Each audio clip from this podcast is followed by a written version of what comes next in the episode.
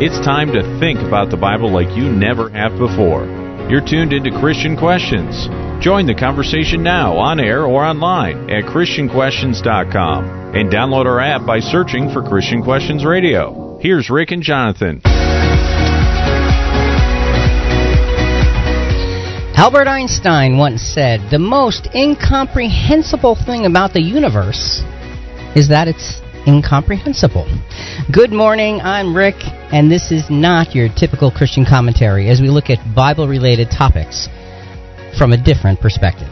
And I'm Jonathan, and that different perspective has its basis in three things godly principles, family values, honest dialogue, always done in a politically free zone.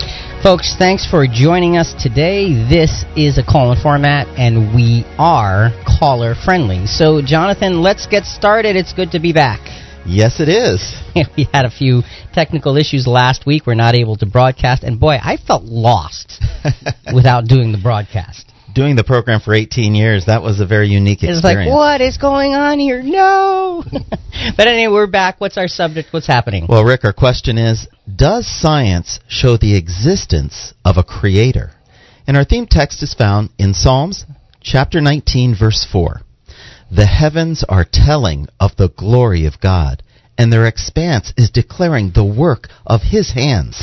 So the question, does science show the existence of a creator? Uh, for that subject, we have brought in a very special guest, our very special guest and dear friend David Stein. Good morning, David. Good morning, Rick. Good morning, Jonathan. Good and morning. good morning, Fred. Good to have you here this morning. We, folks, we have got a conversation for you today that is going to it's just going to if you're wearing socks it's going to knock them right off. I'll tell you that. So let's get started with this and we'll or we'll, slippers. It might, might knock your slippers off. You never know. Uh, let's get get started. Let's put this in perspective. You know materialism. Materialism. This is materialism is a is a philosophy that permeates much of the world today and we're very very overly familiar with it.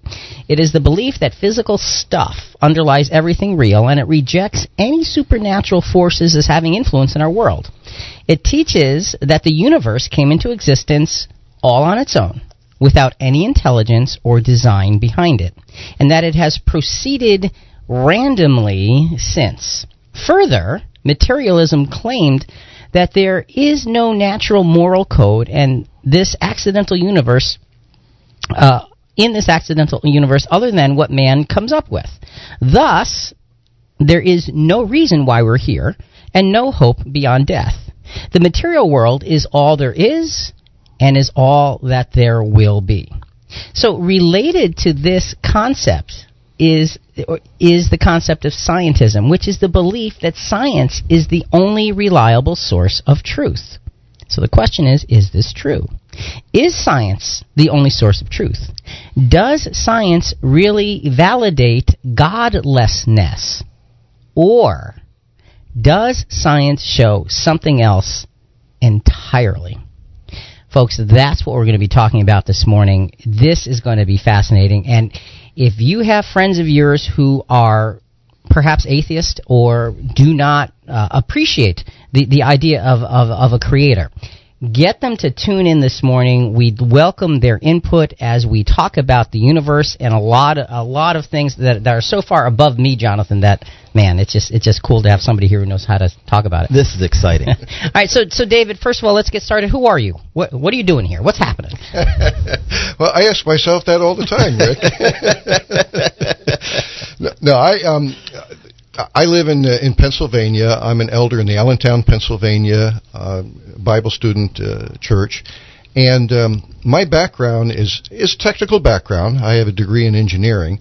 Uh, I'm not a scientist, so from that standpoint, I am a layman. However, this is a subject that has been of interest to me uh, since I was in my teens. And there is so much available out there that is written for the layman today that takes uh, some really heavy scientific terms, and we're going to try and keep it uh, on that level today, uh, that uh, just validates faith. And, and that's the thing. Materialism and scientism today are one of the enemies of Christian faith because they want to tell you that your faith in God and your belief in Scripture as a source of truth is mere superstition. And what they're so what they're saying is science is telling us this. Well, they're, they're using science as the backdrop for telling you to drop your faith. Yeah, and, and when I when I say science, I want to talk about the component of people that are saying it. You will find many scientists who are believers in God. And many of them are believers because of some of the stuff we're going to talk about today. In fact, if you talk to cosmologists and astronomers, a far greater percentage of those believe in God, what we'd call theists, not Mhm. necessarily Christians Right. or or uh, religious in a churchianity kind of way, but rather saying we can't deny there was a designer. Now, if you go into another scientific discipline like biology, well, you know what peer pressure is, Yes. right? Well, there's a peer pressure in biology that is materialistic and, it's for scientism. And you can, if you start to express beliefs that God created things and you're a biologist, your career may be in trouble. So there's a high, a lot, a lot larger proportion of biologists that perhaps wouldn't buy this. But again, that's not true of all scientists. Okay, and there's a lot to go through. And folks, now listen, listen, we've got a very special treat for you this morning as we go through the program. If you're able, go to your computer, get on the web, go to christianquestions.com. You're going to see the, the big, big picture as you go onto the uh, front page with the title, Does Science Show the Existence of a Creator? If you click on that, Does Science Show the Existence of a Creator? You're going to go to the program page. And when you go to the program page, just scroll down a little bit and click on where it says CQ Rewind Summary. And there will be about a 15 or 18 page document with a lot of the scientific background that we're going to be talking about this morning. So you can actually follow along by reading some of the things we actually won't even be able to get into as we discuss it. So again, christianquestions.com, click on the program page, scroll down to CQ Rewind Summary, and uh, join the conversation with us as you follow along. You know, Rick, this is real unusual. Uh, you, you and I and Jonathan, you prepare a program sheet every week. Mhm. Now the audience can see basically what that is and Right. follow us point by point. So do that if you can and, and follow along. So, David, let's just dive into this thing. Um how how probable or likely is human life in the universe? Uh, What is the probability? There's something called the Drake equation. What what is that? Well, very good, Rick. Uh, some time ago, uh, back in the 50s and 60s, scientists were asking this question, uh, especially as a knowledge of the universe began to increase. Are we the only ones in the universe that have intelligence and have a culture and a civilization and whatnot? And so, uh, uh, Professor Drake uh, came up with an equation to estimate how many uh, civilizations, and we're talking about human-like advanced civilizations there are in the universe. And so this equation came up, and again, in in in, a, in CQ Prewind, you can see all the elements Mhm. of that equation. We won't go into that here. The bottom line is what he found out, or at least what they calculated. All right, now this is back in 1961 when he did this. 1961. Okay, exactly, exactly right. So this is old news, Right. in essence. But what he came up with, he said, well, based upon my equation, there are 10,000 civilizations, uh, intelligent civilizations in our galaxy, in Milky Way galaxy. Okay, so just in this galaxy, not in the universe, in the galaxy. Yeah. Okay. And the important point here about bringing this equation up is basically they said, well, life is common. You know, it, it, it's everywhere. You know, there's there's nothing speci- especially unique about us, but uh, there should be many civilizations out there. So Okay. that was the teaching then. All right, so that's this Drake equation, 1961. The estimation: 10,000 uh, places you could have human-like life within our own galaxy. Yeah, can you imagine 10,000 Christian questions around the galaxy? I have a hard time working with one. so, so life on Earth then becomes just a matter of commonality, kind of, kind of, kind of luck. And it's interesting. There's a scripture that sort of alludes to that. And, and Jonathan, let's read this just from the New World Translation for this because of, of time constraints. We're going to be looking at Isaiah 65:11. But you are among those forsaking Jehovah, those forgetting my holy mountain, those setting a table for the God of good luck, and those filling up cups of mixed wine for the God of destiny. And that really sounds like that idea of it's it's all happens by chance, by happenstance. Exactly. And of course, that's as you read the definitions of materialism and scientism. That's one of the important things that that these are purely accidents. There was no other hand involved, and their bottom line is yeah, this this is going to happen again and again and again. All right. So with that in mind, you know, we, you got to ask the question then: Is there nothing special about life, about human life, about earthly life? And we were talking before the program about the Copernican principle. uh, that uh, Earth was not the center of the solar system. It used to be believed that Earth was the center of everything, and Copernicus said, actually, no, it's not. So, so just tell me what trend that started. Yeah, this is another example of a paradigm shift in human history. Uh, prior to Copernicus' discovery that Earth revolved around the sun, people believed that the Earth was the center of the universe. Right. It was a religious teaching that, that the church taught it that. Uh, and so when Copernicus was trying to figure out the, the, the, movements of stars and planets, nothing would work. I mean, it, the math just got untenable. Right. And finally, he, he put the sun in the center of the universe and had the earth revolve around, and all of a sudden everything makes sense. So that took away some specialness, at least from a, a, religious perspective of the Earth. Earth no longer the center of the universe; it's just one of several planets that that go around the sun. Okay, so and, and that actually began a, a trend in thinking, which we will develop as we go. Yes, yes. Okay. Let's go to a soundbite uh, because what this does is this gives rise to something called the principle of mediocrity. And this is uh, soundbite is from the book The Privileged Planet, and even the sound of it, the principle of mediocrity, is not exciting. No, it's not. All right, so let's listen to what, what this is. Copernicus had laid the cornerstone for modern astronomy. Yet, 400 years after his discovery, the empirical fact that our planet was not the center of the solar system had evolved into what is now known as the Copernican principle. The idea that the Earth occupies no preferred place in the universe. Copernicus had a theoretical way of explaining the apparent motion of the planets across the sky. That's all it was. It wasn't a theory that told us whether or not Earth was special or whether we played some importance in the scheme of things or whether every place in the universe was the same as every other place. Nevertheless, this reinterpretation of Copernicus became prominent in the 20th century. It's often called the principle of mediocrity.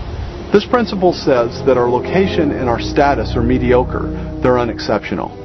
As a result, we should not assume that we are in any way privileged or that the universe was designed with us or beings like us in mind. Okay, so very quickly, David, what's the what what happened from there? Fred, get ready for the next soundbite. Yeah, w- basically, what it is, it started to go from a, a scientific observation into a, a, a humanity or humanities philosophy that you are not special, that there's nothing particularly interesting about either the Earth, its location in the Earth, or what's on it. And the idea was popularized by Carl Sagan. Yes. Back in the 1980s in his TV series Cosmos. Yes. This uh, idea that things are just mediocre. It just it just sort of happenstance and get over yourself. Yeah, yeah, that's right. You know, in Cosmos that was a very strong push, and you know that they've redone it. Uh, there's a new series that was out came out I think last year, and that same uh, gospel of mediocrity has been preached on that. And so we have a photo in, in the in the prewind in, in the material of uh, of a band of planets, and there's this little tiny blue dot. That's the Earth. Yeah, and that's where the the uh, the name comes from for Carl Sagan's book Pale Blue Dot. Uh, there was a, a satellite that they sent out that was far from Earth, so it turned its cameras back to Earth to take a picture of the Earth, and it just so happened that there's this shaft of light that is illuminating this little tiny dot, which is the Earth. And it seemed like the shaft of life was saying, hey, this is something special. and so in, in Pale Blue Dot, uh, what Carl Sagan says, you know, it's, it's not really special. That, that's just a, an anomaly of optics. Okay, let, us go to the next soundbite from Privileged Planet about that pale blue dot. The Copernican principle and the concept of the Earth's insignificance was popularized during the 1970s and 80s by the late astronomer Carl Sagan. In his best-selling book, Pale Blue Dot, Sagan wrote, Because of the reflection of sunlight, the Earth seems to be sitting in a beam of light, as if there was some special significance to this small world. But it's just an accident of geometry and optics. Look again at that dot. That's here. That's home. That's us. Our posturings, our imagined self-importance, the delusion that we have some privileged position in the universe, are challenged by this point of pale light. Our planet is a lonely speck in the great enveloping cosmic dark. Now that's kind of depressing. okay. So so this is the materialistic view of the universe that we are here without purpose or significance in the universe. There's nothing special about us and there probably are thousands of planets with civilizations like us out there as well. So here we are, we're sitting here and it's all mediocre. Or is it? This is Christian Questions. I'm Jonathan here with Rick with our special guest David Stein and our subject does science show the existence of a creator? Coming up, what is the other side of the story? Could we be living in a privileged planet? That's next.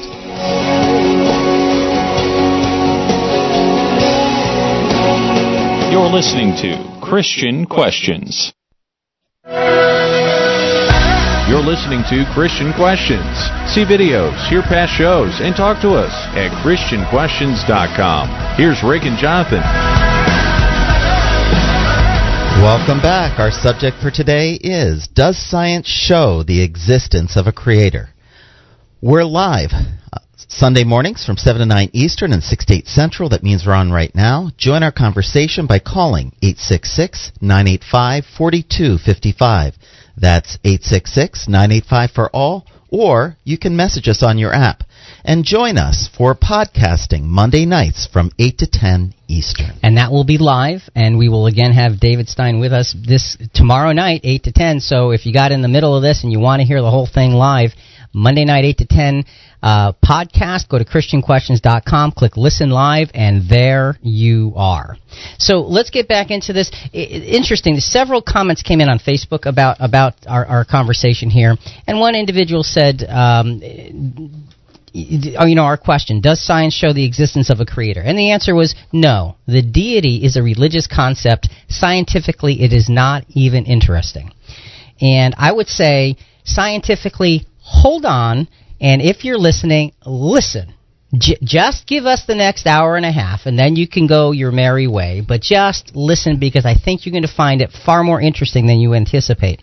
So, to get back into that, David, in 2004, Guillermo Gonzalez and Jay Richards wrote a book entitled The Privileged Planet How Our Place in the Cosmos is Designed for Discovery. So, what was that about? What's the theme of the book, and, and, and why are we bringing it up here? Well, uh, Professor Gonzalez is an astronomer. I don't remember what Jay Richards' uh, uh, pursuit was, but both of these folks were talking about the Drake equation and saying that, gee, life should be common. And they asked the question, is that really true? Does science really show that? And so they began to collaborate to, to look at factors uh, that are necessary for intelligent life to exist. And as they started putting these factors together, they started to realize, wow, the Earth isn't so common after all that all of these factors indicate that it is extremely special and that our niche in the universe is, is something that is very improbable. So they put the book together and they listed many, many factors, much more factors than the Drake equation kind of glossed over, and looked at, well, this has to be true, this has to be true, this has to be true, and we're going to look at a few of these as we go All on right, in the segment. So let's go through some of the major factors, and there's a whole lot more. We are just literally scratching the Yes, surface. yes, that's okay. right. But uh, factors required for life, and uh, first is water.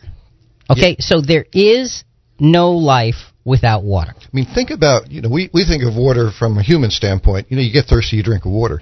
But there could be no life without water. Water is, is called the universal solvent.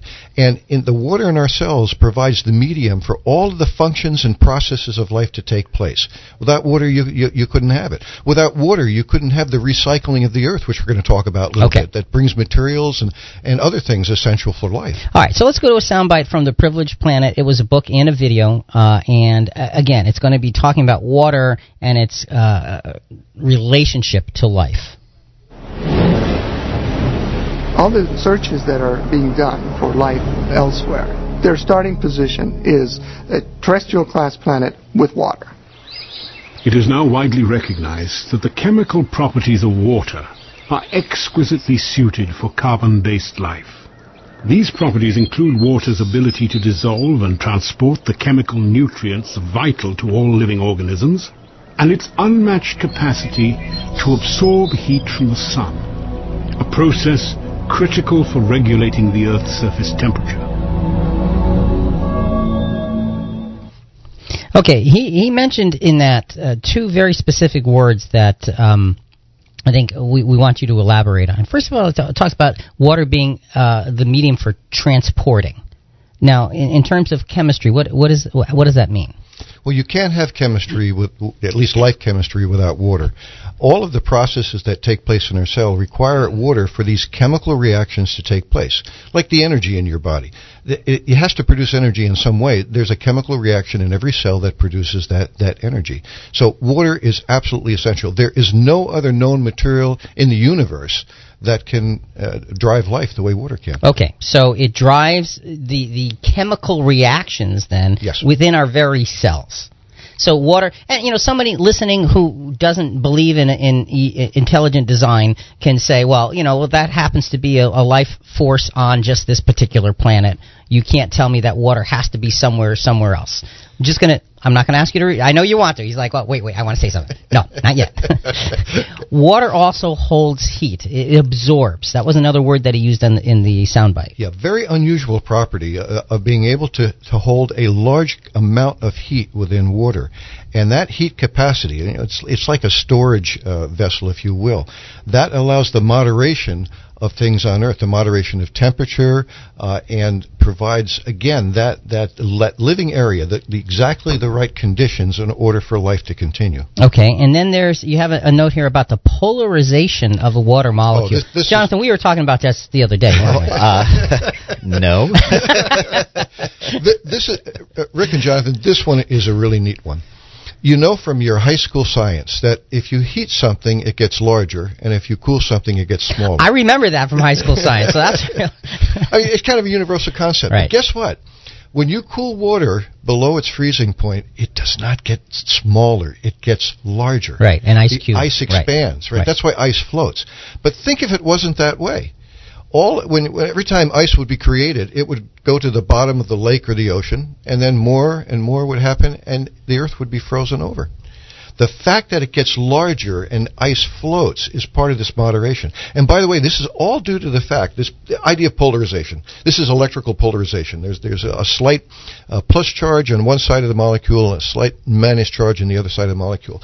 And there's an angle between the uh, hydrogen and the oxygen. I think it's like 109 degrees that is that's what it has to be in order to have this unusual trait of expanding when it cools. And by the way, you get water down to a certain temperature, it starts to contract like everything else. But that early that early uh, range, you know, just below freezing and whatnot, it's larger. And again, that is critical for the maintenance of life. If it didn't work that way, there would not be life. Okay, so that's one little aspect that we're talking about. Let, us go to, to, to, to another aspect then. You know, so only planets with water can have life, uh, and only the Earth in this solar system that has water, which produces life. Right, right. Okay. When, when, you look at the planets in this solar system, none of the other planets has the abundance of water. Most of the other planets don't. The gas giants, they, they've got methane and, and gases like that. They think there may be some water on Mars under the surface, but they can't, they can't see it. They can't track it. Uh, so Earth is very, very specific in its ability to have liquid water. We talked about ice and water. but Liquid okay, water, there's the key element. All right, all right. Now, another thing that has to do with this is, is, is the the Earth's location, and there's something in in in in this book or in science that they call the Goldilocks zone. Now, Goldilocks and the Three Bears. Now, what has that got to do with anything? Let's first go back to a soundbite from the Privileged Planet, the, the book and video, and then, David, let's look at the what the Goldilocks zone is. A habitable planet lives in what we call the Goldilocks zone. It's not too hot, it's not too cold. Uh-huh. It's just right. And when Got I say it. just right, I mean just right for water. Liquid water really helps define the habitable zone. If it's too hot, again, the water just boils away. You just can't get condensed water. It's too cold, as in Mars today, it freezes out. Okay, and, and folks, again, if you are following along uh, with the CQ Prewind, go to ChristianQuestions.com, click on the uh, the to, to, uh, on the picture uh, of of our program for today. Go to the program page, uh, scroll down, and click on CQ um, uh, Rewind Summary Edition, and there's a document there. The, about the third page, there's a, a picture talking about this habitable zone, which uh, David, you're saying is known as the Goldilocks uh, zone. What is that? What what does it mean? Well, remember, going back to to what uh, Professor uh, Gonzalez and Richards wrote, they're looking at what factors are necessary in order for life to be. In order for life to be on Earth, it has to be in a certain zone. If it was a little bit closer to the sun, like Venus, Venus is, is 5% closer, then we would have a runaway uh, thermal effect and there would be no liquid water. It'd be all water vapor. If you're just a little bit further uh, away from the sun, again, out of this Goldilocks zone, it would be too cold and you wouldn't have any liquid not water. Not too again. hot, not too cold. Yeah, yeah that's right. Just right. So, what's the probability? Uh, how many planets in the solar system can be in just the right position? You see, this is another factor right. by which you can calculate the probability of life. All right, so I bet Goldilocks never knew she was going to be scientific. That's all I got to say. So let's just go to a, a scripture that that just coincidentally talks about water and its value. Revelation twenty two one. And he showed me a pure river of water of life, clear as crystal, proceeding out of the throne of God and of the Lamb. So in Scripture, David, water is looked upon with great honor and respect. Yes, and not only do we see, see that in the material world, but here in the spiritual world, in the spiritual uh, handling of it, water represents life and it represents the truth that leads to life. You know, if you don't have the truth from a spiritual standpoint, then you're not ultimately not going to get life. Right. Okay. Next point, and, and I keep cutting you off because we got an awful lot to cover, David. So forgive me for that. So, so water is absolutely majorly critical in terms of, of, of, of, life. What about the Earth? What about the Earth's crust? I, when you think about the Earth's crust, it's between 4 and 30 miles thick. Now, 4 miles doesn't sound like a lot, and really 30 miles, when you think about the, the, the size of the Earth, doesn't sound like a lot. I mean, it, it's like the thin skin of an apple. You know, when you look at it in the size of the whole. That's kind of scary, actually, yeah. when you say it that way. So, so what? What's the what? What are the the parameters for the sustenance of life by way of the Earth's crust? Well, let's take a let's reason by looking at extremes. If the crust of the Earth was much thinner, now you know what a volcano is, right? right? And, and, we don't have volcanoes popping up every day because the Earth's crust is too thick. But if it was thinner, because of the of the uh, volcanic activity of the Earth and the heat of the Earth, you'd have volcanoes popping up all the time. Sure, that makes sense. And the more volcanoes you have, the more uh, disruption of the atmosphere that you have, and it it, it it puts poisonous gases and whatnot. I don't know if you remember a few years ago, Mount Pinatubo, yeah. in, uh, and they had like four feet of ash and whatnot. Yeah, Imagine yeah. that happening all over the globe, different places. That's if it was too thin. If it was too thick, then it would inhibit vol- volcanic activity, and it would also inhibit the way the crust moves around the Earth. Now, scientists have a theory they call the plate tectonic theory. It's, mm-hmm. it's a theory that's been mostly established pretty well by scientists, but the crusts of the Earth move in different directions, and some go down and some go up. The ones that go down, they recycle. The ones that go up make mountains. Now, think about the importance of mountain manufacturing on Earth, because a mountain comes up and it's filled with all of these minerals and, and carbon and other things that are necessary for life. And then as they begin to erode, they bring these materials down into the uh, areas where they can produce food and vegetation and whatnot. So this, this cycle of the crust uh, is absolutely necessary for life. You can't and, have life without it. And if the crust was too thick, it wouldn't be happening. It wouldn't be happening. If it was too thin, you'd have all kinds of disruptions with volcanic activity. So again, Goldilocks yep. appears again. Not too thick, not too thin, just right. You know, and you'll see that theme in many, many of of the constants and factors that we're looking at. Okay, so now, did that just happen to be on this planet? That happens to be in the in that habitable zone that the Earth, that the crust is just right. What about the magnetic field of the Earth? Let's go to a third point. We've got water, we've got the Earth's crust thickness, and now the magnetic field. Again, let's go to a soundbite. This is from uh, the Case for a Creator, uh, uh, read, and this is read by author Lee Strobel about Earth's magnetic field. This radioactive decay also helps drive the convection of the liquid iron surrounding the Earth's core, which results in an amazing phenomenon the creation of a dynamo that actually generates the planet's magnetic field. The magnetic field is crucial to life on Earth because it shields us from low energy cosmic rays. If we didn't have a magnetic shield, there would be more dangerous radiation reaching the surface. Also, solar wind particles would directly interact with the upper atmosphere, stripping it away, especially the molecules of hydrogen and oxygen from water. that would be bad news because water would be lost more quickly. Okay, so Earth's magnetic field what role does it play in, in sorry but in a few words? It, it, basically it protects us from from uh, outside influences like the low level low energy cosmic rays that could kill us. Again the question is what's the likelihood of a planet in our galaxy having a magnetic field? It has to have a liquid core. It has to have radioactive elements that are keeping the heat and whatnot and it's got to have iron. So all of those factors you put together again, it reduces the probability of there being inhabitable life on planets. So it has to be just right to have that magnetic field be able to naturally exist. Yeah, this is a case where it's black or white. You either got it or you don't. Okay. And you need it. Okay. All right. And then one last point for this segment, uh, David. Oxygen, nitrogen uh, in the atmosphere. Uh, we've talked about water and its necessity for life. What about oxygen and nitrogen? The mix of gases in our atmosphere is just perfect for life. Uh, again, in, in uh, pre-wine, you can see what those percentages are. If you had more oxygen, now we need oxygen to live, so that's the primary one. If you had more oxygen than was necessary, then it would drive oxidation too fast, and it would make it difficult to have the chemical reactions that you need to moderate in order for life. And in fact, you'd have fires all the time. If you had too much oxygen, fire would go out of control. Too little oxygen, not enough for life, and then you couldn't have fire. And by the way, just as a sub, I think that the ability of man to have fire is one of the things that drives technological innovation. Without fire and without the oxygen, we could never have developed the technology that we have to learn these things. It's crazy when you think about this. So again, if you look at each thing individually, say, yeah, okay, that that could happen, that could happen, that could happen. Now start to put them all together, and what you're seeing is, uh, no, it just doesn't. It just doesn't by accident fall into place at such precise levels. So we are looking at water, the temperature of the Earth, and the way water works in relation to other things. We're looking at the Earth's crust and its thickness being critical for maintaining life. The magnetic field, you either have it or you don't. With it, you can sustain life. Oxygen and nitrogen in the atmosphere. This is these are the building blocks of life. Are they by chance? This is Christian Questions. I'm Jonathan here with Rick with our special guest David Stein.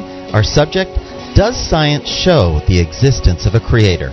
Coming up, so several things on our earth show our privilege. What about the things around our earth? That's next. You're listening to Christian Questions. You're listening to Christian Questions. See videos, hear past shows, and talk to us at ChristianQuestions.com. Here's Rick and Jonathan. Welcome back. Our subject for today Does science show the existence of a creator? We're live Sunday mornings from 7 to 9 Eastern and 6 to 8 Central. That means we're on right now. Join our conversation by calling 866 985 4255. That's 866 985 for all or you can message us on your app. And we want to remind you to join us for our podcasting Monday nights from 8 to 10 Eastern. And that podcast on Monday nights will be live. It will be a call in format exactly like we do on Sunday mornings. So if you're not available Sunday mornings or you can only get part of it Sunday mornings, you can fill in the gaps Monday night with our live podcast. Go to ChristianQuestions.com, click listen live, 8 to 10 Eastern, and there you go. All right, so so David, we've talked about several things that have to be in place for life to exist. You say, okay, what are the odds? What are the odds? What are the odds? Well, there's there's there's four more points we want to make in this segment uh, before the end of the first hour about things that have to be in place, and these are really things that are really around our planet. First of all, the moon. Now, our moon is 25% the size of the Earth. What does that mean? Well, number one, it's unusual. Uh, there are big moons in our solar system, but they're around giants that are much, much larger than, than that. But the presence of the moon and its essentiality for life is something that's not intuitive. You know, the factors that we've talked about in the last segments and whatnot are kind of intuitive. Right. Yeah, you know, you got you need liquid water and you need right. heat and things like this. But the moon's not intuitive. But the fact that it's so large, uh, what are the things that it does is it stabilizes the tilt of the Earth.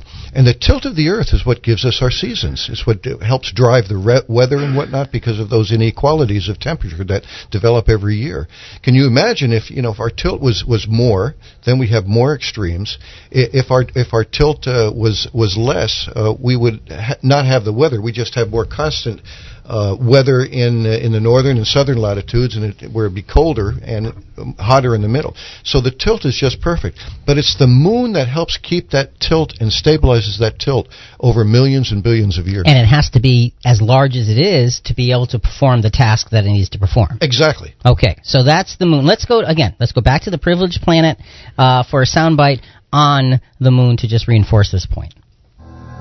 For a size of planet like Earth, our moon is big the current thinking is that if our moon didn't exist, neither would we. One fourth the size of the Earth, the moon's powerful gravitational pull stabilizes the angle of its axis at a nearly constant 23.5 degrees. This ensures relatively temperate seasonal changes, and the only climate in the solar system mild enough to sustain complex living organisms. And, and, you know that there's something else that the moon does. That you know we had tides around the around the uh, world, and the tides are produced by the gravitational force of the moon. Right. Without tides, you would not get the circulation uh, that we have. At least the circulation wouldn't be driven so well. And that circulation again brings food and materials and processes waste products and whatnot to enable life to continue. So the moon is vital to life. We just don't normally think of it that way. Exactly. All right. What about what about the sun? It's it's it's the it's a type of star. It's called a G2 type of star. So what? What does that mean? well, the type of star that that, that our sun is, uh, this is a Goldilocks thing. Uh, it's just right. Uh, if it if the sun was was less massive than it is, then the Earth would have to be closer to it in order to right. orbit around. But if the Earth was closer to it, it would be more gravitationally locked. And the closer planets in our system, because they're closer and get gravitational lock, that means that their rotation slowly slows down and the days get longer and longer and longer. Well, how long can be a day? I mean, come on. Well, if you live on Mercury, uh, it's 58 days equals one day. And oh, man. If you live on Venus, I would be so young. You'd also be so hot. and likewise with Venus. Uh, one day on Venus is 243 Earth days. And those days are getting longer. It's slowing down because of its proximity. Interesting. So they're actually getting longer. They are getting longer. And yep. But our days don't. Well, actually, our days do. You know, our days are getting a little longer too, but it's like a few microseconds every every every year or so. So it's not something that would be noticed Nobody for millions notices. of years. Exactly right. Now, the other thing with the uh, with the star, uh, our sun, is that the light spectrum that it gives to us is just perfect for life. You know, when plants do photosynthesis, you know, they they, they need a certain area of spectrum, and that's the the frequency of light. You know, when you think of spectrums of light, just think colors you know, you've got red is a is a lower frequency of light, blue is a higher frequency of light. Well, the mix of frequencies, the mix of colors, if you will, that the sun gives us, is just perfect for life and perfect for plants. All right, let's go to another soundbite on the sun's spectrum. Uh, again, this is from the, the case for a creator, and it gives a perspective on the value of the sun being what it is, where it is, uh, the size it is, and operating the way it does. Fortunately, our sun is not only the right mass, but it also emits the right colors, a balance of red and blue.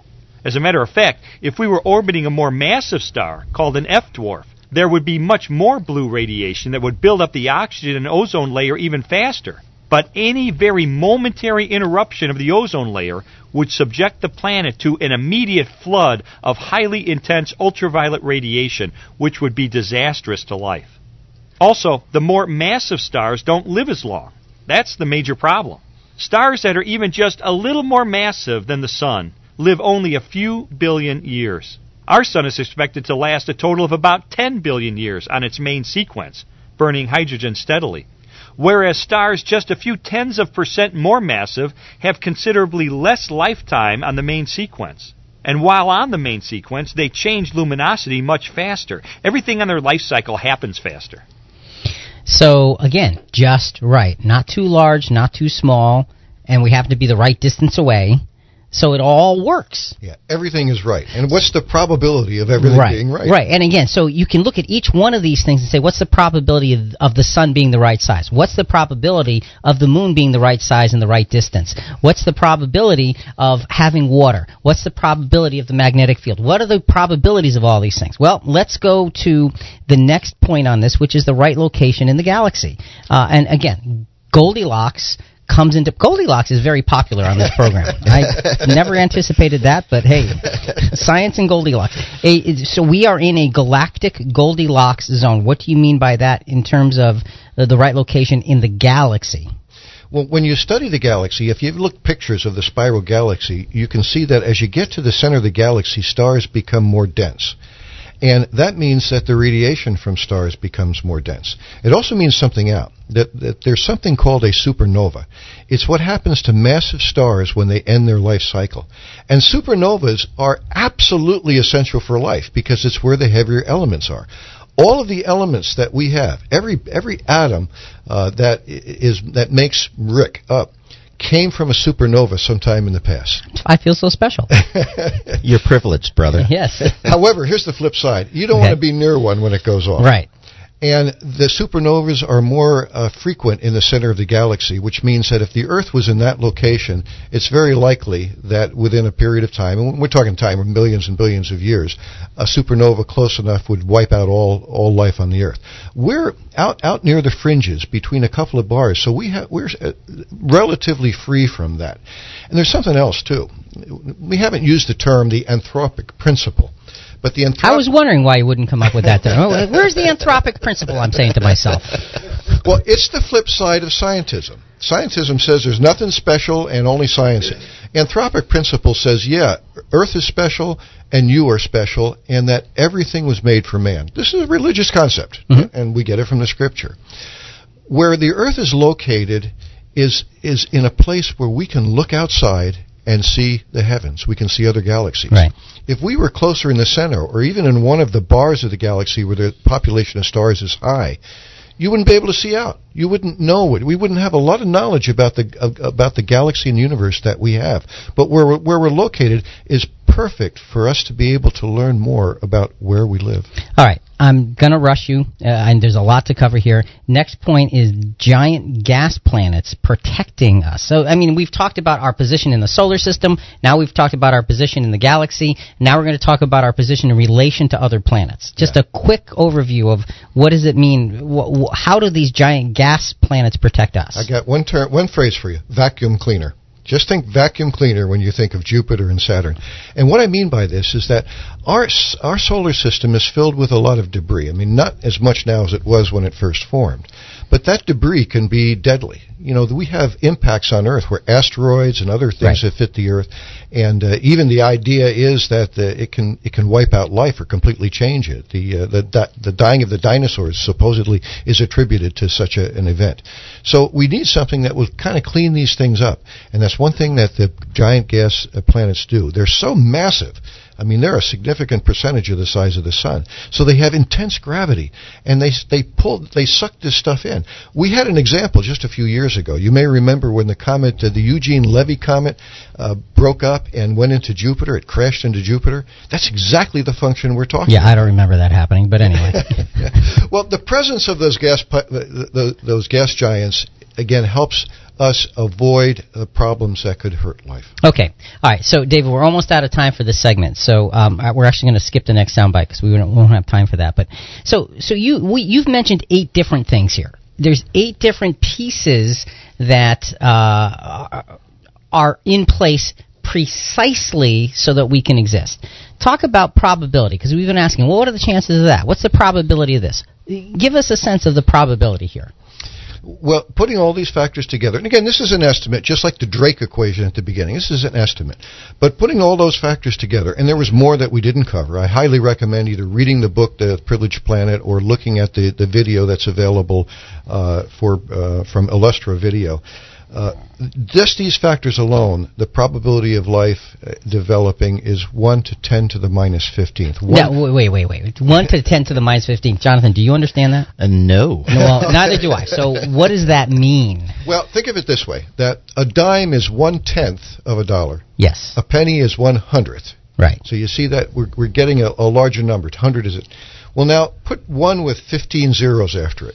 That's a That's lot one of zeros. quadrillionth. That's a very low probability. And by the way, the way probability is figured is that you take individual probabilities and multiply them together to get a final one. Mm-hmm. Uh, you know, if we had time, we could talk about flipping coins and whatnot to illustrate it. But when you have low probabilities and you start multiplying them together, the probabilities get small very, very fast. This is tiny. This is not the, well, 10,000 civilizations in the galaxy that Drake said. No, this is one quadrillionth, just using these factors alone, the possibility. All right, now you were talking to, to us before. We've got about a minute left here about a visualization of that probability using dimes. Yeah. Well, th- actually, this is something we're going to talk about a little bit later. Oh, okay. All right. All right. Yeah, let, right. yeah. Let, us We'll save it for the second hour then. Yeah, but the, the, the point here being is right that this is very, very unlikely, exceedingly so unlikely.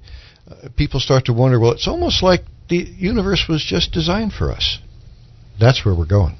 Jonathan Job twenty six seven. He stretches out the north over empty space and hangs the earth on nothing. Who was out there that took a picture of that back in Old Testament times? Yeah, you got to wonder how do they know that?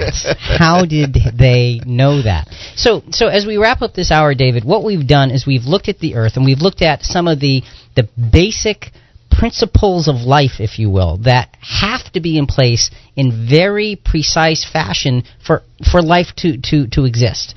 We looked at it in comparison to the Drake uh, theory, which said back in 1961, oh, there's got to be at least 10,000 different planets that can support life in our galaxy.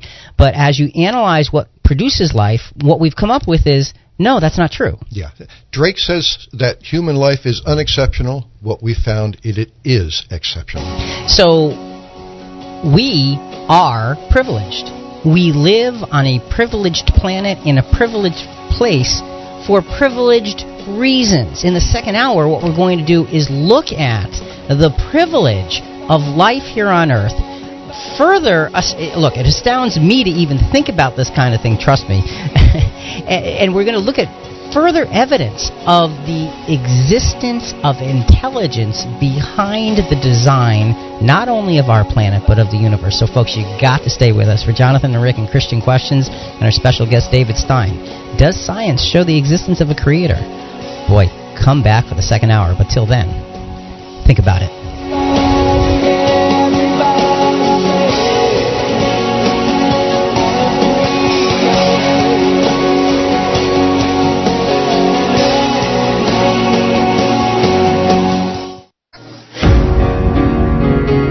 It's time to think about the Bible like you never have before. You're tuned into Christian Questions. Join the conversation now on air or online at ChristianQuestions.com and download our app by searching for Christian Questions Radio. Here's Rick and Jonathan. Richard Feynman once said, Science is the belief in the ignorance of the experts. Think about that one. Good morning, welcome back. I'm Rick, and this is not your typical Christian commentary as we look at Bible related topics from a very different perspective. And Jonathan, we have got an incredibly amazing topic on the table this morning. We do, Rick, and our question is Does science show the existence of a creator? And our theme text is found in Psalms chapter 19, verse 4. The heavens are telling of the glory of God, and their expanse is declaring the work of his hands. So, to manage this very important, very enlightening subject question, does science show the existence of a creator? We have uh, our special friend and guest, David Stein, with us. David, thanks for staying for the second hour. Oh, my privilege. Um, I, of course, we couldn't have pried him out of the studio if we wanted to. He's in, into this one, I'll tell you. And, and so, David, just let, us get give a, a quick review of what we talked about in in the first hour. What what was on what was on the table? In the first hour, what we did is we looked at secular science using the Drake equation. Says that intelligent life, there's nothing special about it at all, and they calculated that there's 10,000 civilizations just in the Milky Way at all uh, in itself. What we looked at is a number of factors that say something different. that life is very special.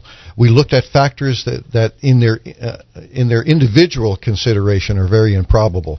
You know, like the fact that the Earth has water, the fact that we're in a perfect place. We had this Goldilocks principle that we see applied. Everything was just right. The thickness of the Earth's crust, the magnetic field, the consistency of the atmosphere, the presence of a large moon, uh, our sun being the right size and giving the right la- uh, light, our location in the galaxy, the fact that our solar system is gas giants. All of these are individual factors, but when put together, they show that life depends upon a very, very uh, set of, of criteria, which is extremely unlikely, like one quadrillionth. And there's more factors than we looked at. So what you're saying is life is meticulously planned. Yes. Uh, in every aspect. And if you have meticulous planning, you have a meticulous planner. Exactly right. And in this hour, we're going to go into another concept that's related to that. In fact, it's the same concept with different words. It's called the fine tuning of the universe. Okay, and we're going to be talking about something called constants. And speaking of constants, let's go to the phone because we have a constant calling us. I think it's Julius from Connecticut. Good morning, Julius, and welcome to the program. Gentlemen, good morning. Your science. You, morning, did you know uh, that? he keeps showing up. Rick, missed, missed you last week. Yeah, we missed us last week too. and uh, Pastor David Stein, thank you for your uh, input. Uh, I, I feel pretentious to just participate in this discussion. Another adjective, uh, Professor Rick, you may use uh, uh, with uh, meticulous is precarious life is precarious yeah, uh, yeah. and uh, so uh, fearfully, wonderfully made by, by the words of the psalmist. Okay, here's uh, uh, my pretension. Uh, I submit to you, dear ones, this morning, my fellow Bible students, that the most significant text in the whole Bible, I know this is pretentious, is Genesis chapter 1, verse 3 where he says, Let there be light. And my interpretation of that, in, to complement your discussion, is our Creator's interest in our planet. God is light, and He promises to make the place of His feet, His footstool, He promises to make it glorious, unique. The earth is indeed unique. Just one uh, one thing about water, if I may. Uh, I won't take too much of your time. Uh, I researched. I, I found out that our blood, the human blood, is 92% water. Thank you, and God bless. Thank you, Julius. Appreciate your call. Good day. So he added to meticulous precarious, and I think that it's really, really well stated. It, it's a it's a word I've seen in the literature before because if the balance is off just a little bit, Uh, things don't happen. By the way, I, I, I like Julius's thought about "Let there be light" yeah. in Genesis one. I saw a T-shirt once that it, you know how T-shirts have these messages. Well, it had all of this higher level math. I mean, you look at it, most people, including myself, don't understand all the terms. All this math and whatnot. Then in the bottom, and there was light. so, and, and, and, it's a mathematical process. And, and, that's the point. It's a meticulous mathematical process. So, we want to get into the what you call, David, the testimony of universal constants. First of all, what is a constant? Well, a constant is a value that is in that, that we have in our universe that describes physical law. And it's the same. It never varies. And all the things that take place in the universe, all of the way that, that things move and develop, all the processes are limited and bounded and regulated by these constants. Now, an the, example. Give an example of well, a constant. for example, the, the, speed of light. Now, this okay. is not something we have in our everyday experience, but the, the, the speed of light is about 186,000 miles per second. That doesn't vary anywhere in the universe. It doesn't matter where you go. Uh, it's always the same. That's why we use the term constant. And there's other constants the same way. Again, re- remember that these constants regulate all of the processes which take place in the universe. Okay. So th- we're going to look at how that becomes critical to life and shows us in fact that we are privileged to have life and not some matter of fact, mediocre sort of thing that just kind of happened one day. Yeah, that's right. To, to relate back to our first hour, what these constants do, they are the basis for many of the things that we saw, like the luminosity of the sun and the and the color and the size of the, the maximum strength of gravity and all those things. Uh, the constant is what regulates that. Let's go to a soundbite uh, again from the Privileged Planet, the book and the video uh, on on the fundamental constants and the fine tuning uh, of our universe if you were to take the basic fundamental constants of nature and you were to change these even slightly, or you were to pick their values at random, you would almost never get a universe that would be habitable in any sort of way. That is, you couldn't have galaxies, you couldn't have planets, you couldn't have complex biological organisms if these uh, fundamental constants were even slightly different, slightly stronger, slightly weaker than they actually are in this universe. That's the idea of fine tuning. That's pretty amazing. Slightly stronger, slightly weaker. If they weren't exactly the way they are, things just wouldn't work. Exactly right. And we, you know, we ended the first segment with a with a number of probability just on those. We're going to see probabilities now in this segment that are by far much more Okay, more than one in a quadrillion. Yeah. Okay, it's mind blowing to even think about this.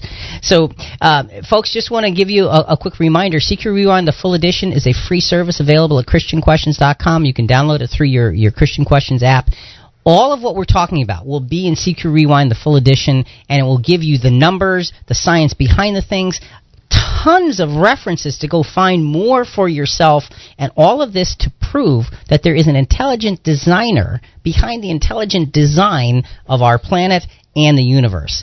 And just one quick thought, David. I'm not even going to ask you, and I know I shouldn't do this, but I'm going to do it anyway. I'm not going to ask you for for response on this, but we are as we go through this, we're looking at science with with the idea that it proves an intelligent designer.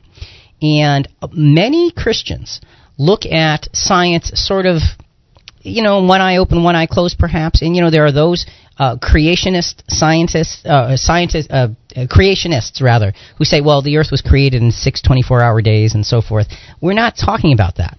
We're we're talking about literally the rules and laws of science proving the existence of God. Correct. Okay, so just wanted to put that in place. So now there's four fundamental forces. Oh, oh Rick, can, can I can we do one quote here? I suppose so.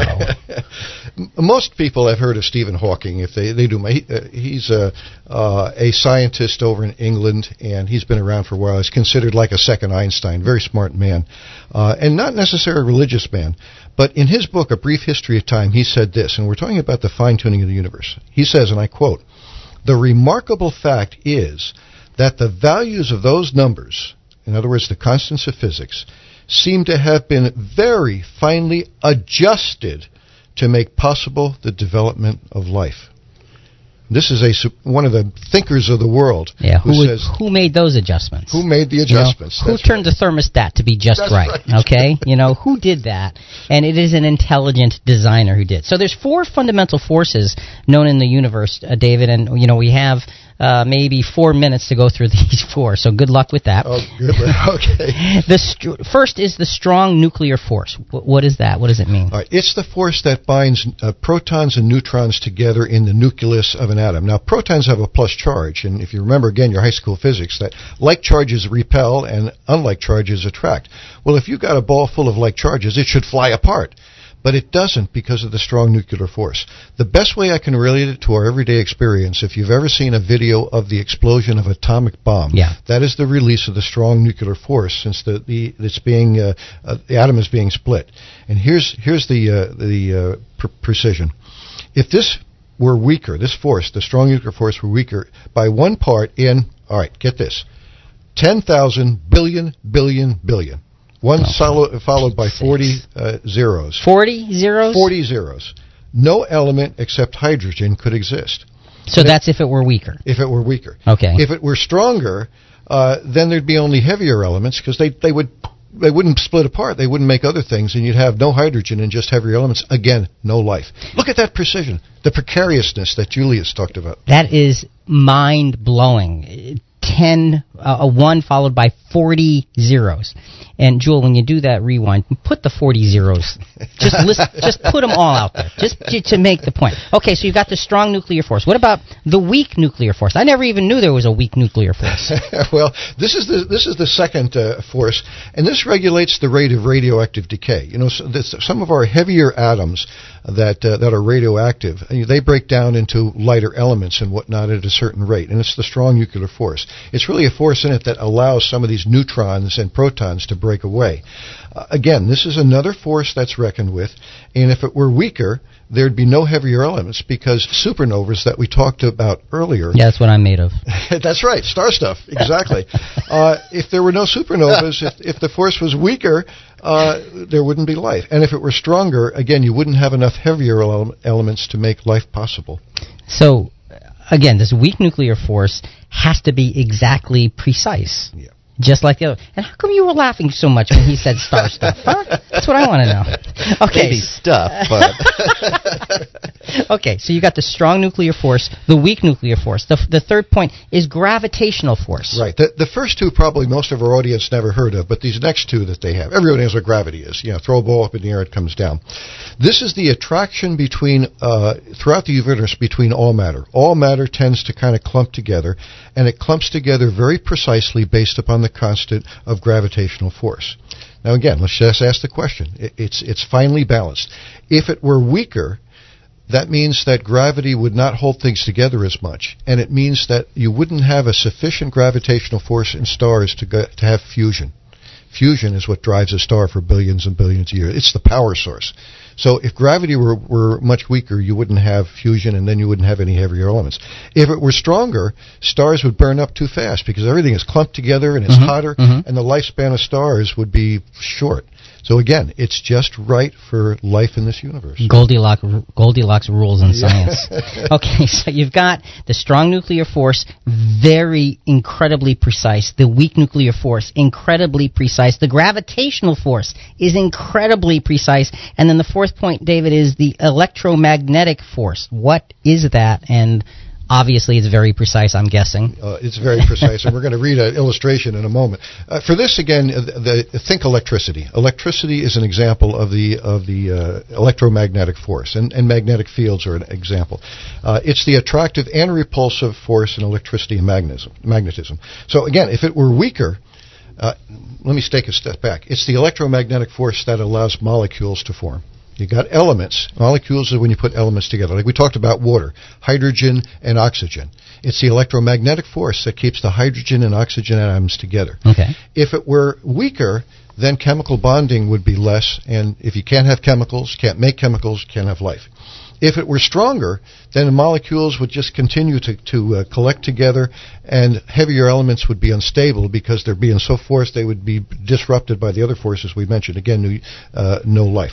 Now, here's here's the illustration that you wanted to get to earlier, and this Pretty okay, you know what? Here's what we're going to do. Okay. We're going to take a break, right. and then at the as soon as we come back in from the break, we're going to go through that illustration because what you're going to do is you're going to illustrate the probability. Yes. Okay, and so folks understand that we're looking at these four things: the strong nuclear force, the weak nuclear force, the gravitational force, the electromagnetic force. Each individually has odds that are incomprehensible of just happening. So this is all evidence true, clear cut evidence of design. This is Christian Questions. I'm Jonathan, here with Rick, with our special guest David Stein. Our subject Does science show the existence of a creator? Coming up. So, do cosmetics have anything to do with the privilege and beauty of life? Well, we know what Mary Kay would say.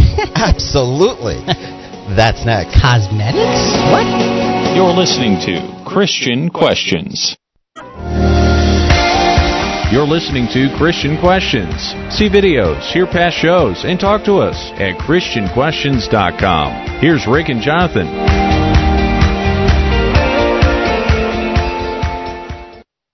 Welcome back. Our subject for today is Does science show the existence of a creator? We're live Sunday mornings from 7 to 9 Eastern and 6 to 8 Central. That means we're on right now. Join our conversation by calling 866 985 4255. That's 866-985 for all, or you can message us on your app. And I want to remind you, you can join us for podcasting Monday nights from 8 to 10 Eastern. And that podcast will be live. We'll take calls just like we do on our Sunday morning programs. And we will have David Stein again with us Monday night, 8 to 10. So if you missed the first part, you want to engage in the conversation, podcasting, go to ChristianQuestions.com, click listen live, and join us. Tell your friends. That's right. Okay, so so David, we were talking about these different uh, forces, four fundamental forces known in the universe, and the fourth one was the electromagnetic force. And at the end of the segment, you had this illustration. You said it's it's crucial to uh, one in the ten to the thirty seventh power. So what's your illustration? Let's let's make that real. Well, let, us say we were talking about uh, electricity and magnetism as this fourth force. Uh, and we mentioned earlier that electrons have a negative charge and protons have a positive charge. Our universe is, is net neutral, which means that there's an equal number. How equal is that? And how precise is that? Well, Dr. Hugh Ross, uh, who's a uh, scientist, and he's a believer, he's a Christian, he's written uh, several books, has a great website. Um, he gave this illustration of the precision of the ratio to protons to neutrons. And I quote Cover the entire North American continent in dimes, all the way up to the moon. In comparison, the money. Oh, okay, wait, wait. Dimes over the entire North American continent. All the way up to the moon piled all the way up to the moon. Yeah, and that's moon, a lot of dimes. That's a lot of dimes. The moon averages about 230,000 miles from us. So okay. imagine a column of dimes that big. Okay. And to put it in perspective, he says the money to pay for the U.S. federal debt would cover one square mile less than two feet with dimes. Okay, wait, wait. When did he write that? Because that might be two square miles. yeah, yeah, that's right. Okay. The, the rate we're spending money. All right, he says next pile dimes from here to the moon on a billion other continents of the same size as North America. Oh, wait, wait, wait. So you have a billion North Americas, a billion of them, with dimes piled from here to the moon. Yes. A billion of those. Yep. Okay. All right. So now paint one dime red out of all of these dimes and mix it into the billions of piles of dimes. Now blindfold Jonathan and ask him to pick out one dime the odds that he will pick the red dime are 1 in 10 to the minus 37th. And that's only that. one of the parameters that's so delicately uh, balanced to permit life. That is unbelievable. Intelligent design. These things don't happen by chance. They happen by clear cut design. So, cosmetics? what?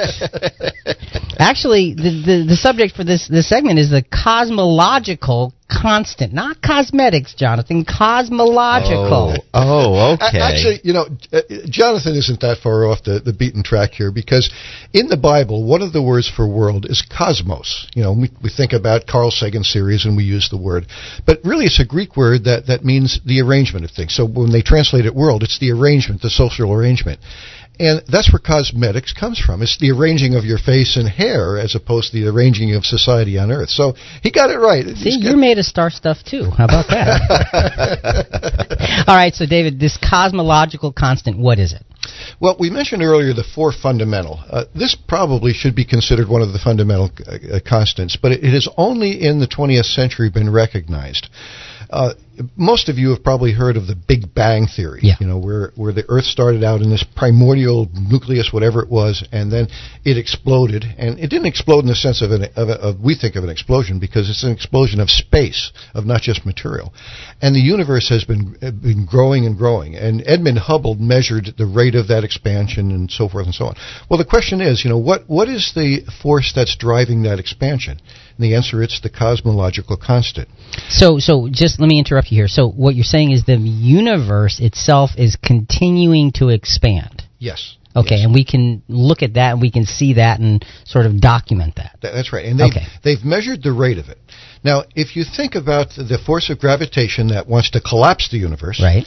and the cosmological constant that wants to expand the universe, you wonder, well, uh, what's the difference between the two? What's going to happen eventually? Because it's two opposing forces. That, that's right. Are, are we going to go back to that one thing, or are we just going to expand and dilute forever? So that was the question that scientists were asking.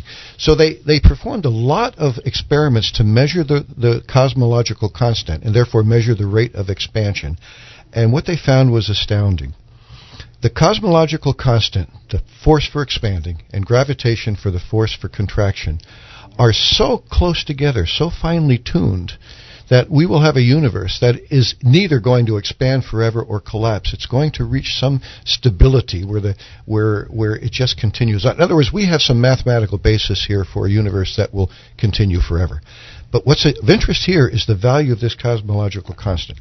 Now, again, we said if if it were weaker, in other words, the force expanding, then we would go back stronger right. the other. So, how close is it?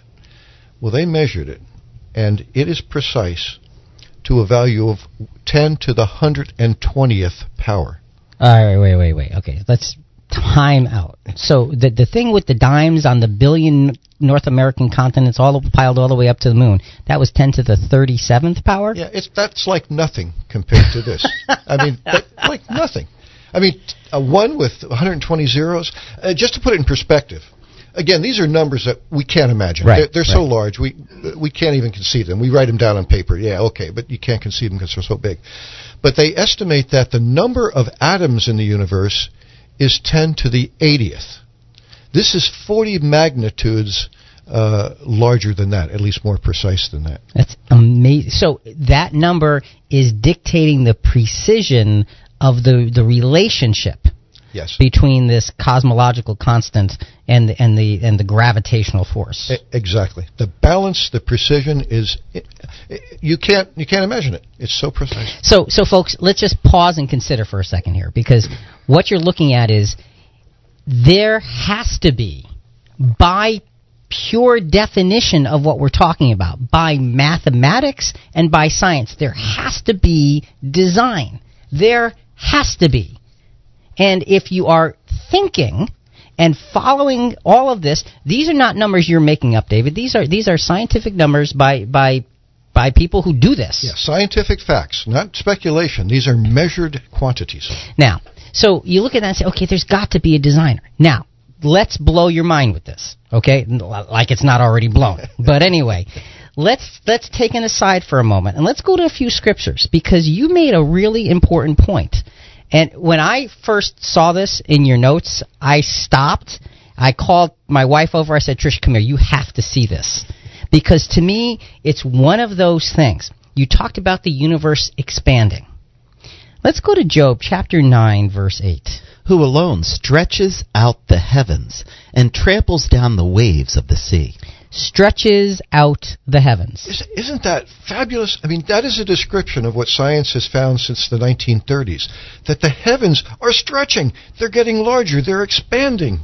It's just unbelievable. Let's go to Isaiah 41, verse 5. Thus says God the Lord, who created the heavens and stretched them out, who spread out the earth and its offspring, who gives breath to the people on it, and spirit to those who walk in it.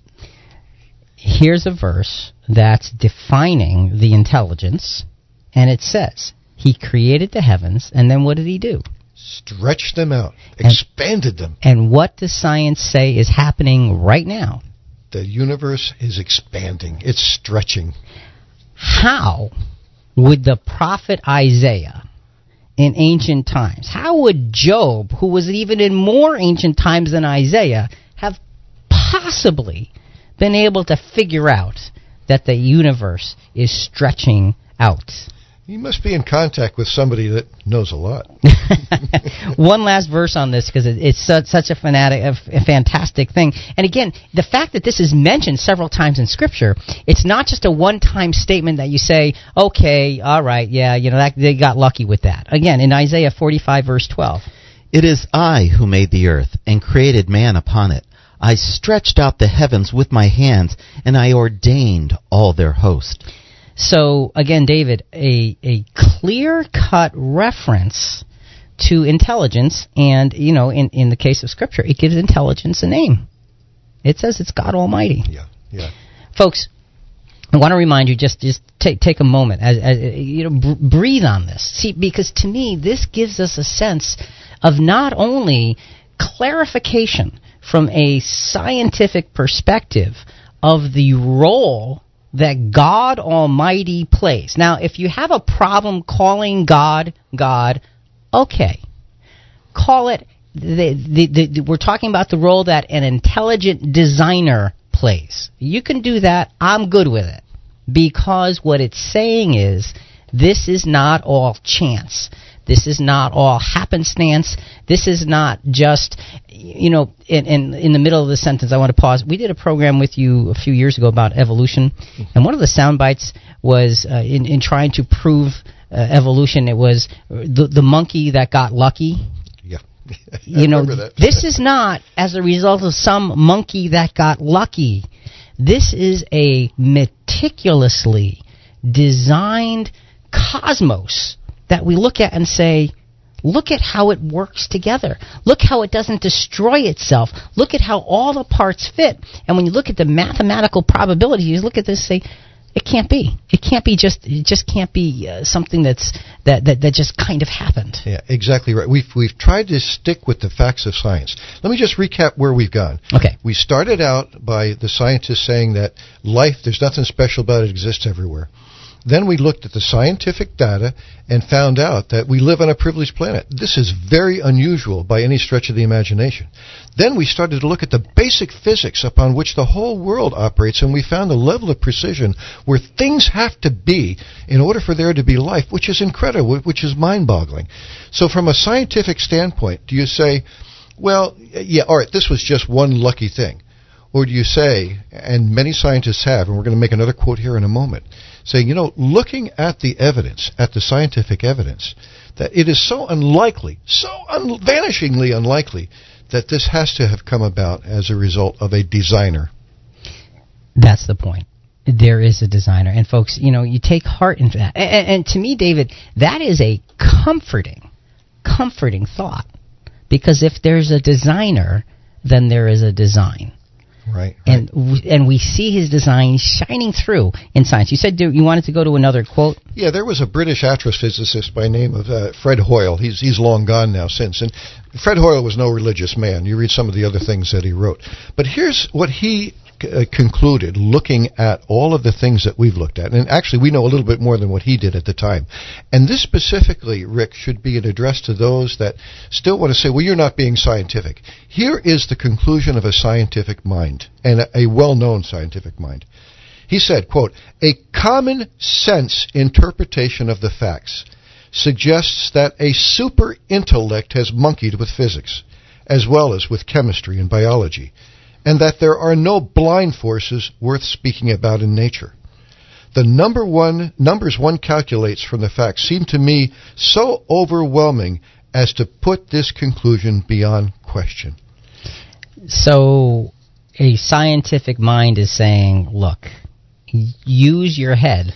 Is, is I'm, I'm paraphrasing, sense. right? Yep. Use Yep. your head. Look at the facts. Look at how they have come to be. Look at all the pieces that go into it, and realize it's design. Yeah. And he doesn't have a religious agenda. Right. He's a scientist. You know, we can be accused of that because we're believers. We believe in the scriptures. But that if uh, a uh, very objective look at science will help you to draw the same conclusion. All right, all right, folks. If you have a thought, it's 866-985-4255. Toll free 866-985-4all. We are live Sunday mornings from what time are we on Sunday morning? Seven to nine. Seven to nine Eastern. that means you're on right now. Well, you know what? I keep thinking about podcasting. Oh, I know you because do. our very, very first live podcast is happening Monday evening from 8 to 10. Yes. And we really would love for you to join us for that very first launch of, uh, uh, of our of Christian Questions uh, live podcasting tomorrow night, Monday night from 8 to 10, and David will be with us. Yeah, and you know, Rick, for those that are listening today, a lot of this is kind of mind boggling, but you've got a day and a half to kind of mull this over. So when we go on on, on Monday night on a podcast, you may want to call in with some uh, additional questions or clarifications and things. We'd be glad to field them. There'd be, that's a gr- great suggestion, and, and podcasts are actually the, the, the broadcasts are a little little bit longer. Uh, David, let, let's get back to on subject the multiple universe theory. You know, I was thinking about that the other day, Jonathan. You know, You were. What about the multiple universe theory? I hope David has time to cover The, that. the same conversation with the polarization of water. No doubt. right, absolutely. well, now, if you are an atheist scientist and uh, you like the paradigm that you've had, there's no God and no creator, and you start to look at all these things, they're going to make you uncomfortable. And they do.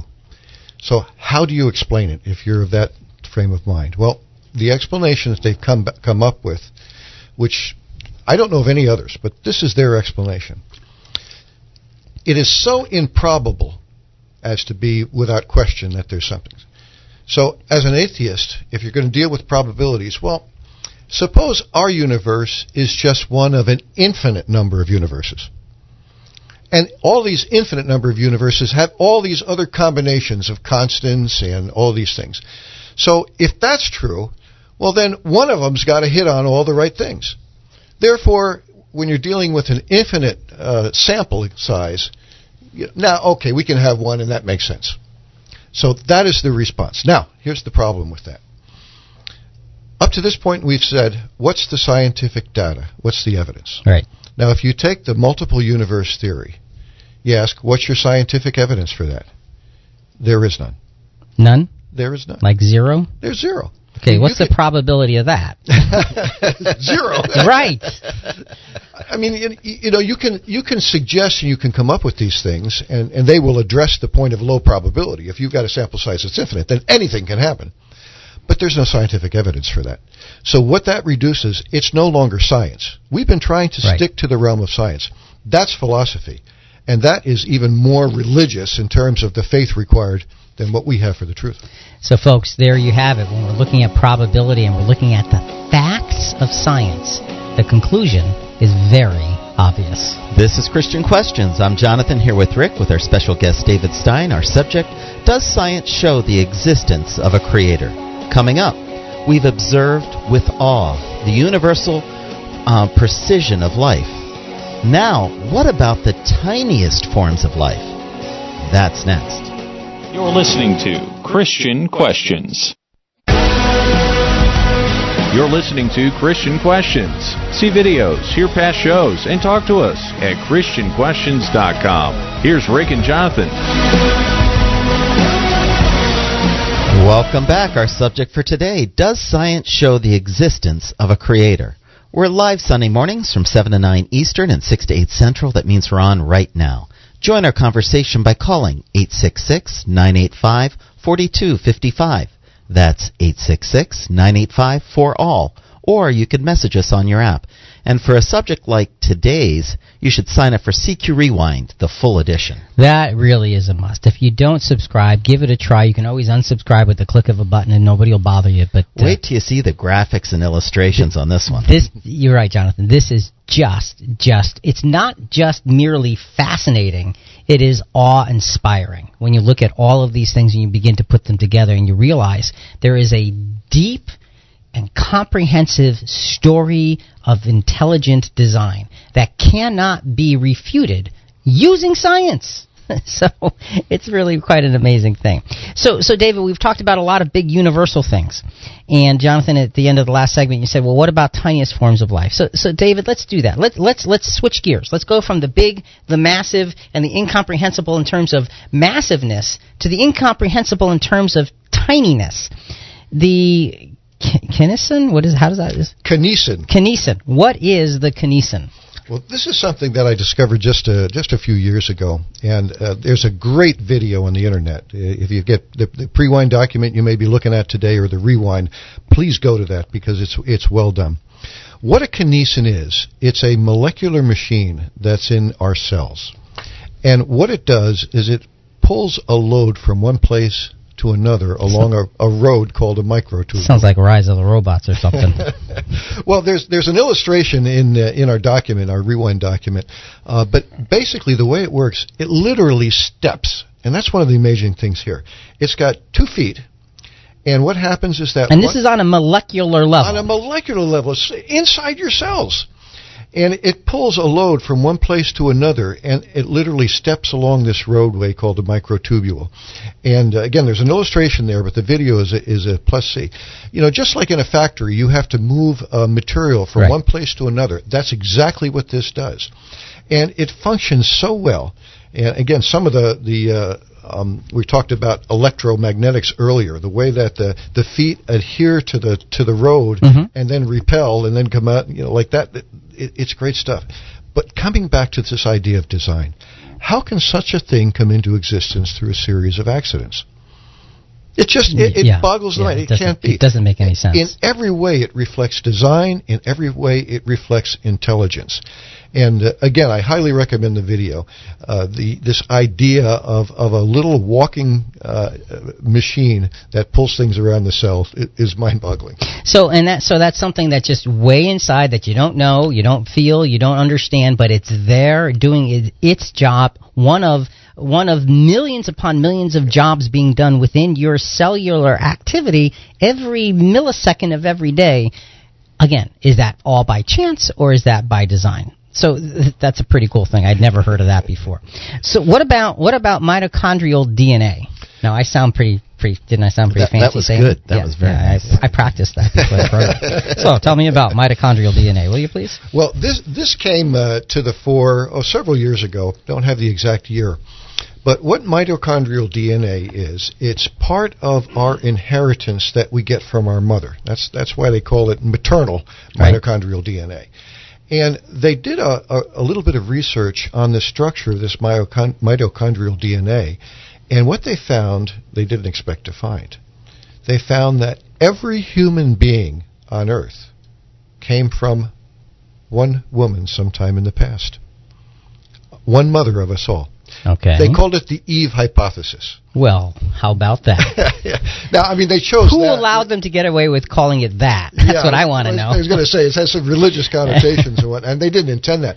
But that is a scientific fact. Now, when it was released, there was some criticism in some circles of science because they didn't like the the, the conclusion. They didn't like the result. And they said, "Well, you use this uh, particular method to to uh, derive it, um, and there can be uh, you didn't use the more modern method." Well, they used the more modern method, got the same results. Uh, so, and it, it, you know, it, it's a beautiful thing. But now, here's the thing that I just discovered when I was preparing for this program. Uh, they tried to put a number on how long ago did did our ancestral mother Eve live, and they said about 200,000 years ago. Mhm.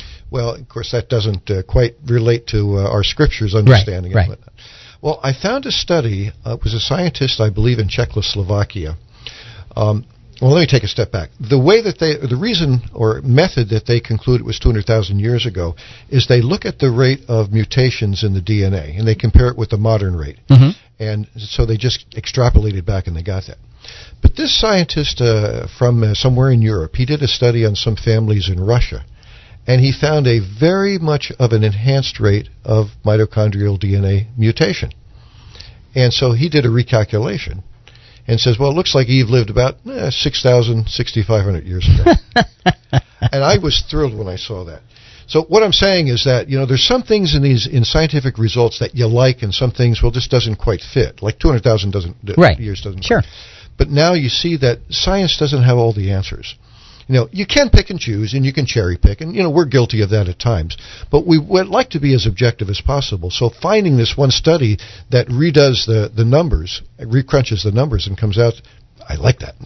And you know the idea that everyone comes from that one mother is, is really very very significant because that really does uh, put things in a perspective where you've got to look at scripture and say, well, that's what it says, and and it gives you a very clear cut, precise uh, understanding of a, a beginning, a human beginning.